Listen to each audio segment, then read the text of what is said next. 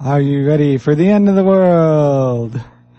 This is Your Community Spirit, the show about caring, sharing, and preparing for the changes needed in the world as we know it.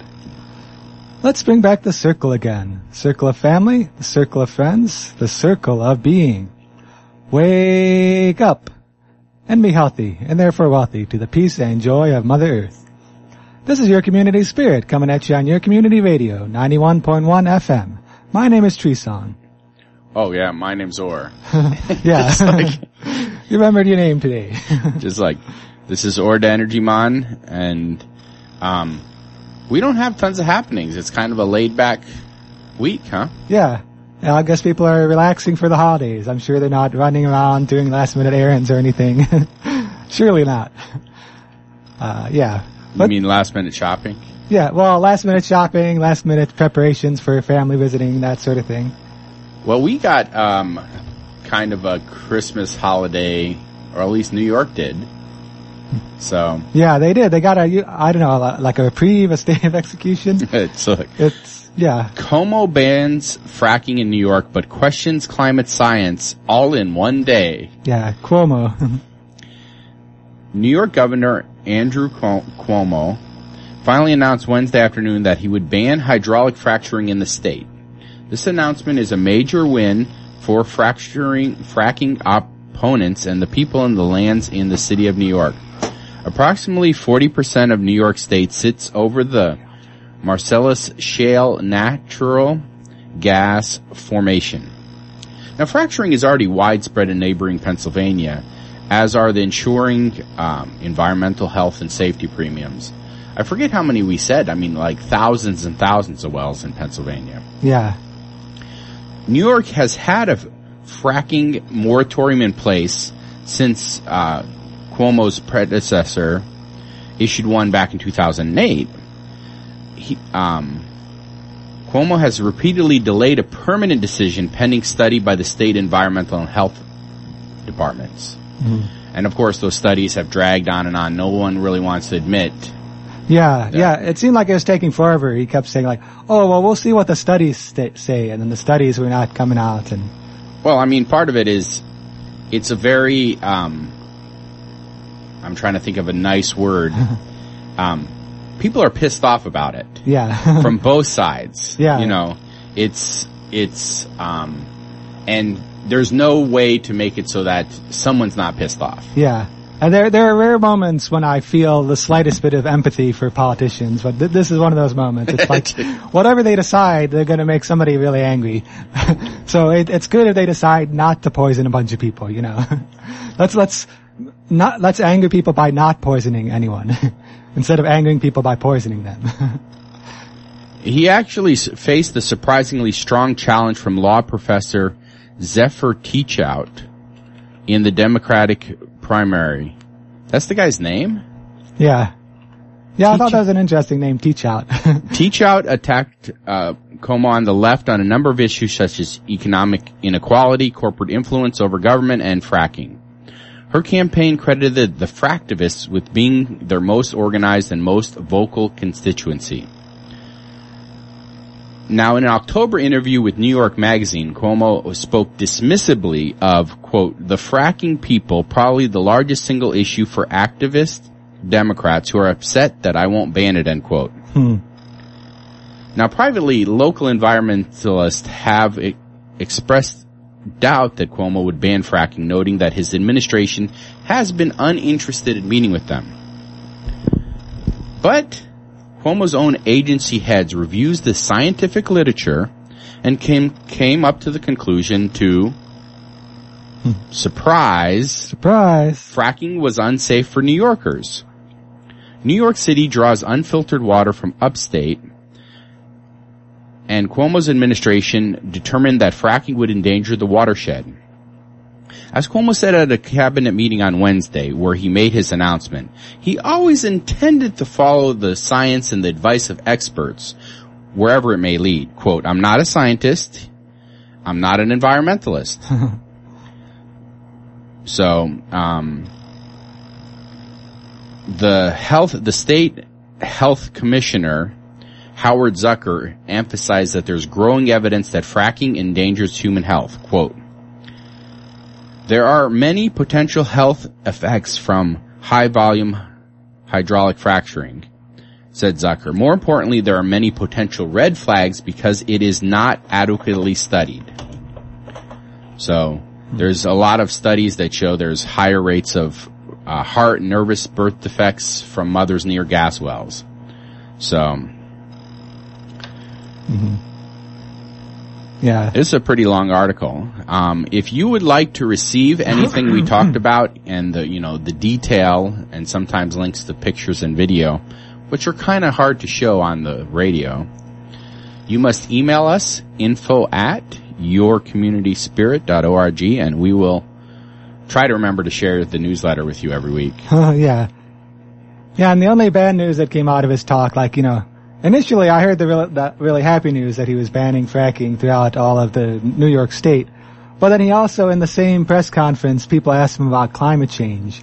And he, he gave some sort of mixed up answers, like many politicians do about climate change. Now, I mean, back in 2012, he actually flirted with allowing banning. I mean, allowing fracturing. Yeah. Um, and so he backed off from under pressure from activists. Yeah. He listened to the activist. Yeah, if the activists hadn't done all the pressure, he probably would have just gone with allowing it. So it, activists can make a difference by pressuring politicians and just by taking whatever other actions they can. Well, they can make.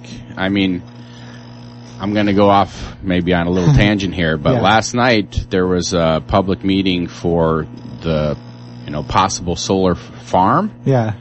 and the activists again essentially came out hardcore against the solar project Yeah. because the investors only want to do it on essentially a free piece of property next to the power lines. Yeah. That's the only place. And this was the first time in two years of public comments that people say, we're not against the solar, but we just don't want it on that property, which is the only property, of course, the investors are even considering. Yeah. So in, you know, two years, our very active activists in this town have essentially stopped, um, well, it was going to be a $60 million project, but solar has come down in price and now they're saying it's a $50 million project. yeah. So, um, and in my mind, there is legitimate reasons why people have issues with that property, Mm. but none of them in any way have anything to do with the solar project. Yeah. And so basically they're holding, you know, the solar project up for ransom in saying, you know, what are you going to do for us? And, um, they're, Well, it'd be nice if there's some way to do the project but then have benefits go to the community, you know. Since that, that land is a source of, of, of harm for the local community, if, if there's some way to, you know, like ensure that whatever benefits go to the city from the project, they could go directly into that, helping out that neighborhood. okay. I mean, if someone comes up with a good so proposal. basically, you're saying we need to bribe the community to put in a solar project. well, I mean, ideally, if you can, you know, if, if you can help, if you can help the community with the project. I mean, we need more solar, so it, whatever we can do to make the project happen would be good. Well, It just, it just may take finding a way to help the community in the process. the renewable energy and solar activists in this town are all adamantly against this project. Yeah. so they're full of it when they're saying we want solar, but not in our backyard. yeah. so they're just being just like anybody who's against nuclear. You know, Yeah. I mean, it's not any different. It's like, in, in my mind. Yeah. And, um, now I, I have issues with the, the company that came in. They met with the city and met with, um, us. On, I'm on the sustainability commission. Mm. January of two years ago. So 2013. Yeah.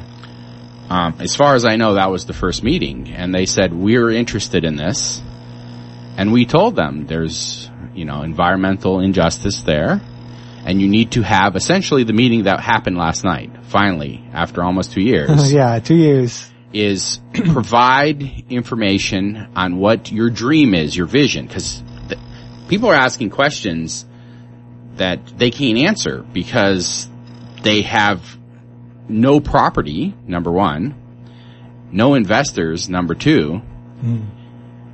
because they don't have, you know, so it's basically a vision, a dream, and you're asking specific questions like, how many dump trucks of gravel are going to come in? Mm, yeah. Well, we can't know that. The company can't know that until they know that, you know, they have the vision and design for what the system's going to be. And they're not going to do that until they actually have an investor to pay them to design it, right? Yeah. so it's, Yeah, because it takes a lot of time and energy to design a system like that. I mean, I as a solar designer would never design something on a theoretical building for someone who, you know, doesn't want it. I mean, Yeah, who may, who may or may not end up paying you for your design work. Just like, just like, well, I have been approached for buildings that are visions Mm. and design stuff for that. yeah. But, um, anyway, Yeah. it was, it's, it's been very frustrating for me because we've had a series of meetings where every meeting has been the exact same questions Mm. and the exact same issues, and I blame both sides. I blame the company for not answering people's questions, but they, I feel for their pain because they can't.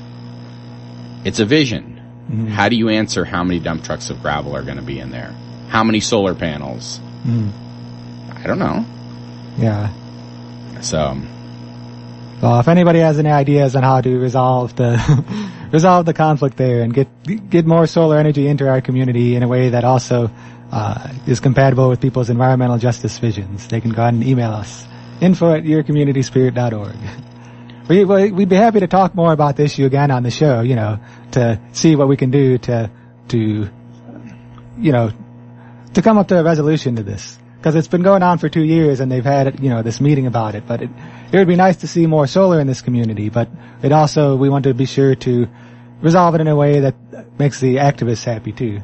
And it, se- it seems like it is a gap in communication. Like, the, the project itself seems like, you know, to me anyway, it seems like a project that could work. But we just have to figure out how to communicate about it properly and how to be sure everyone's concerns are met. I would agree. I just find it very funny that people who are very pro renewable energy are actively against the solar project in our own town. Yeah. Just like, Yeah. that just well, I think maybe, makes no sense that I, as a solar installer, am traveling all over the Midwest and to everybody, install solar. yeah, everybody else is eager. gets installed here. Yeah, everybody else is eager for solar. Well, I mean, maybe people need, need to read more about the climate science. Uh, I just read this book that I wanted to be sure to mention on the radio. I believe it was called Climate Changed. I'll look up that title in a minute, but it's a graphic novel and it's about, mostly about So the you don't science. have to actually read? Yeah, it's it's a lot it's a lot of pictures, you know. I mean, it has these talking heads who are talking about the science, but it also has these pictures of like you know the the the country and the storms happening and all that, and it's a really good introduction to the science. And when you really think about the science, you realize that you know we we both have to dramatically decrease our energy use and switch to clean energy very quickly in order to avoid some really bad climate consequences. Mm-hmm. you know, so sp- spending another decade debating, well, should we install more solar? Should we reduce our energy? That's not really an option at this point. We have to find solutions. And honestly, for this project here, they're not going to install it unless they can get the 30% federal tax credit, yeah. which is set to expire the end of next year. Although on a large project, if the project starts next year, they'll extend it another nine months. Yeah. So they have until, you know, a couple years. But if it doesn't start in the spring, there's just no chance of that going to happen here unless they extend the tax credits. Yeah. And the tax credits are available to anybody. It's a 30% tax credit, but then it will go back to the old level of 10% at the end of next year. Mm-hmm. So, yeah. Uh, was that a state tax or a federal, Federal. tax? Federal. Okay. yeah, so that's the only, as far as I know, the only federal incentive there is yeah. for everybody. Yeah. You know. But it was disappointing. I went to Peoria and I did a training yesterday. I did a training and uh, turned on a 117 panel system. Then I stopped in Springfield and turned on a residential system. And then I came to Carbondale and had people say we don't want solar. Just so, Yeah. so I have to go other places to for people. So, um, solar is just one way that we need to focus on um, making the world better. But most Americans are actually clueless about how climate change will affect their health. Yeah. Um, Americans aren't thinking about the effects climate change will have on their health, a new Yale study finds. But at least the White House is starting to. Back in October, the Yale Project on Climate Change Communication surveyed 1,275 Americans about their views on global warming. Yesterday, the organization announced that every, very few of those they spoke to, only about 3 in 10, 30%, had thought a moderate amount or a great deal about how climate change would affect health. Most hadn't considered the matter. Less than a fifth of all Americans would come up with a way in which climate change is affecting health or could name which groups would be most vulnerable.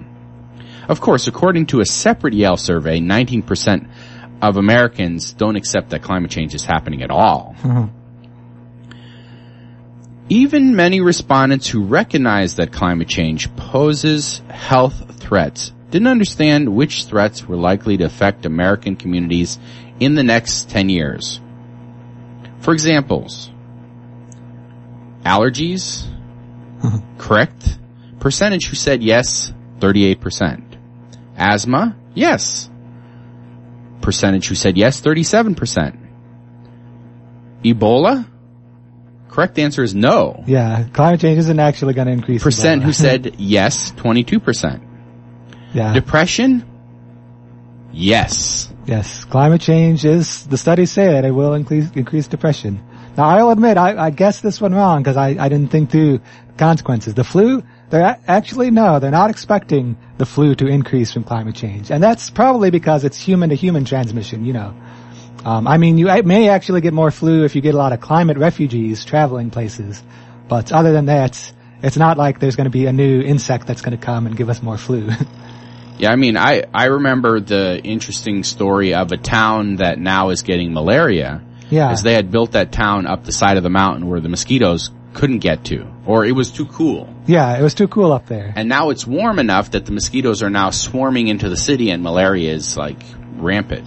Yeah. So, Yeah, I read that same article too, I think. And I also, it's not on our list, but Lyme disease is also expected to increase because ticks migrating more because of the warmer weather. well, the cold doesn't kill them too. Yeah, cold doesn't kill them off and they go to a wider range. Uh, my, my dad always used to say, I really hope this winter it freezes for a couple weeks so we can knock those ticks down. Yeah. Just like, yeah. that's what, anytime it's really cold, we're complaining. He's like, it's getting rid of the ticks. Get, yeah.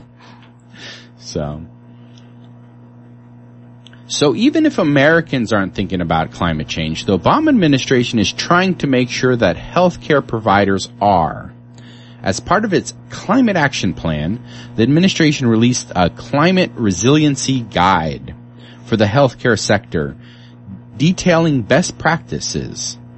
It makes a range of suggestions for rebuilding hospitals to prepare for severe weather, um, making sure that backup electricity, water, and heat are available on site, to having healthcare workers coordinate with urban planners on transportation to make sure that doctors and others can get to work during an emergency.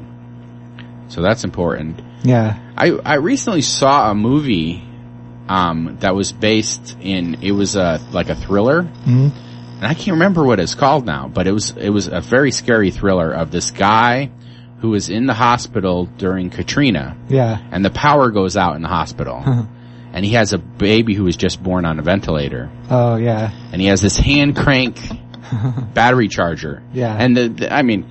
The whole the whole movie is hinged on the fact that he found this hand crank battery charger really quickly, Yeah. but the battery in the backup ventilator, um, what do you call it, only has like three minutes of backup power. And Yeah. So he was able to run and find a battery charger. But anyway, he hand cranks it and he can't fall asleep, yeah. you know. So it's, it was, uh, a very intense movie. Yeah. I don't generally watch thrillers, but somehow I got sucked into watching that movie. Yeah. And I can't remember what it was called because I'll never watch it again. Yeah. like- well, it sounds like a good one though. Uh, oh, we're starting to run out of time here. Oh. This is, uh, Here's a story, Resistance and Solidarity at the COP20 Climate Summit in Lima, Peru. Now, we talked about the climate summit a little bit last week, but they, they wrapped up the summit and they came up with the usual batch of, well, we think we might do something about climate eventually. so, there was an answer to the climate crisis that emerged from the recent climate summits, but it's not from the COP20. Basically, it's like, we're not going to do anything here, we're going to do it in the future. Yeah. So it's like, that was the answer. yeah, that was the answer. And so just- then the, the people in the streets had a somewhat different answer in response to that. Uh, so, well, this climate deal that they hope to ratify next year, I mean, it's, it's narrowly focused on unenforceable commitments to reduce greenhouse gas emissions. Like it's the usual thing of we pledge that we might reduce greenhouse gas emissions. And the reductions won't even begin until 2020. And it does nothing to help poor nations adapt to climate change and sustainably lift the people out of poverty. But outside of the COP20 conference, a real response to the climate crisis is emerging. Solidarity and resistance. Thousands of people representing indigenous communities and their allies from all over Latin America and the world came together for the Cumbre de los Pueblos, the People Summit. I mean, there was over 20,000 people who took to the streets during the People Summit, Yeah, talking and interacting and trying to, you know, essentially they confronted the World Climate Summit saying, you know, this is affecting us. yeah, Please help us. But they decided that the people weren't going to help them and they're going to do something about it. Uh-huh. so, yeah. so th- if there is one lesson from this week, that is there is never a doubt that you are alone in the fight for climate justice. We are truly a global and growing movement. yeah, As we learn to work together, we are creating a real answer to the climate crisis. One based on communities protecting their land, water, and forests from the industries destroying the planet. We are coming together to keep fossil fuels in the ground. Save the fossil fuels! yeah, ensuring fo- forests belong to the communities that live there and demanding water be protected as a common good. So the governments won't end the climate crisis, people will. yeah, it's up to us. And reg- regardless of how much we convince the politicians and regardless of what they say, it's still on us to come together and ensure that our communities take action and that we find solutions. So we should, uh, let's see, we can mention this one a little bit. Uh, a new study shows that electric cars are only cleaner if the energy is greener. Of course. Well, don't even keep reading. yeah, it's a, like- should be a no-brainer. yeah. Well, it took a study because you know, uh, well, if you plug in a new electric car into a charging station, it's easy to feel good that the vehicle's environmental and climate impacts may be smaller compared to all the other cars on the road. But driving an electric car could be worse for both the climate and the public health if the electricity that it runs on was generated at a coal-fired power plant. Now, initially there was some of the arguments saying like, even if it's coal, well, maybe it's cleaner because it's all burned in one place. Well, I mean, the argument is, you know, 100,000 cars will be less efficient than one power plant. yeah, You know, but the problem is, is a power plant is only like about 50% of the energy that they make actually makes it to the plug. yeah, So right there it's 50%, yeah. you know, so So according to the study, they say that it's actually, if you're using coal, like as your source of electricity, that it's 80% greater harm to the environment and health than Huh. driving a gasoline powered vehicle. so be sure that, that you're using, uh, you know, solar energy, wind energy, some form of clean, renewable energy in order to power your electric vehicle. Because then when you do that, it does create a great savings. Um, where's the figure down here? It's, it's something like, it's significantly better if you are using a clean, yeah, as much as 50% less of an environmental and health cost if you're using a clean source of energy with an electric car than if you're using a oil powered car. So electric vehicles definitely can make a difference. You just have to be sure what you plug them into. All right, the holidays is today is look for an evergreen day, and tomorrow is go caroling day. And for go caroling, um, Sundays is Yule and solstice. Yeah. The, finally, the days are going to get longer. Yes, It's finally. been really hard to install solar when the days are so short. It's like, um, Yes. Also coming up on Tuesday is HumanLight Day. It's a humanist holiday. There are all these religious winter holidays, but the humanists also have a holiday on the 23rd of December. also is Festivus. a holiday for the rest of us. Yep. So, Oh, Wednesday, I've got to do something for this. Wednesday is National Chocolate Day. and then of course Thursday is Christmas Day. Yes. So, um, on Christmas Eve, the Rock Hill Baptist Church is inviting people for a candlelight worship service uh, at 6 p.m. So, hot cider and cookies will be served and candles will be there. So, Yes. That's good. Um, December is Write a Friend month. So, it's, or visit a friend. Or So, phone a friend. uh, Saturday, the Ivas John Band returns to play the Carbondale Park District's annual Blues Christmas concert Saturday, 7.30 at the Varsity Center for the Arts. So if you want to have a blues Christmas, Saturday. Saturday. Also Saturday, the Carbondale Community Farmers Markets over at the Carbondale Community High School. Yeah, pack it in. Get a lot of greens and um, there's some really sweet carrots this time of year because when it's cooler, the carrots concentrate that goodness. yeah. So And Sunday, there's World Spirit Day. The uh, there's a global meditation going on at Sunday, December 21st at 5 p.m. over at the Carbondale Labyrinth, the Labyrinth Peace Garden over by Gaia House Interfaith Center, 913 South Illinois. there's a great article in the Nightlife, being for the benefit of the kids. A Carbondale music scene alum is returning with a holiday gift for some of Southern Illinois' most disadvantaged children. Light told Nightlife that he was driving home from work in 2008 and passed the Catholic Children's Home. It suddenly hit him. People actually lived there and would spend Christmas there. So he started an organization called Something Bigger Than Yourself and it holds benefit concerts to increase funding for the cause. So he's been able to, you know, purchase a lot of stuff for the kids. So please go to somethingbiggerthanyourself.com and donate some money and help the kids at the, you know, the Catholic Children's Home. Sounds like a good deal. Yeah. So happy holidays. Yeah, happy holidays. There's like four holidays this week. yeah, there's we got, at least we got four. Hanukkah, Festivus, Solstice, Yule, Christmas. What did I leave out? yeah, that's at least Man, five. I'm going to Uh, celebrate them all. This is going to be a good week. yeah, Just like, we can celebrate all week long. Well, it's like so many days. Well, there's 12 days of Christmas, 8 days of Hanukkah.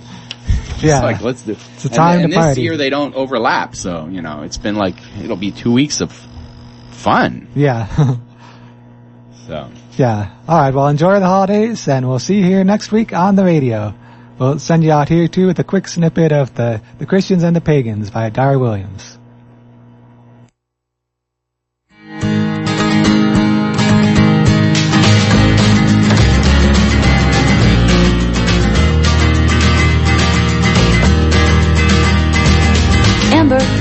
Uncle, said we're up here for the holiday. Jane and I were having solstice, now we need a place to stay. And her Christ-loving uncle watched his wife hang Mary on a tree.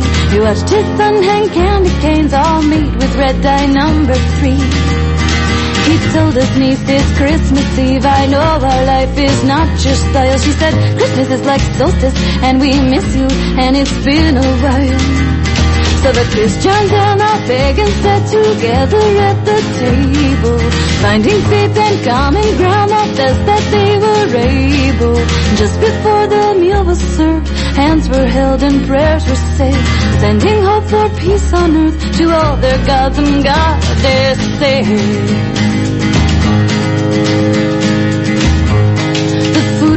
The tree plugged in, the meal had gone without a hitch till Timmy turned to Amber and said, is it true that you're a witch? His mom jumped up and said the pies are burning and she hit the kitchen and it was Jane who spoke. She said it's true your cousin's not a Christian. But we love trees, we love the snow, the friends we have, the world we share and you find magic from your God and we find magic everywhere. So the Christians and the pagans sat together at the table, finding faith and common ground that best that they were able. Now where does magic come from? I think magic's in the learning. Cause now when Christians sit with pagans, only pumpkin pies are burning.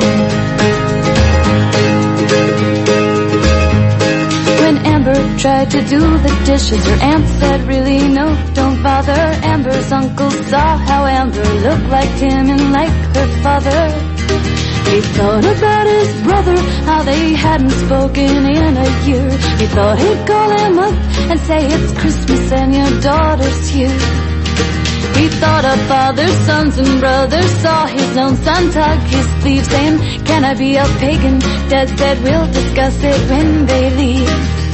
So the Christians and the pagans sat together at the table, finding faith and common ground that best that they were able. Lighting trees in darkness, learning ways from the old, and making sense of history and drawing warmth out of the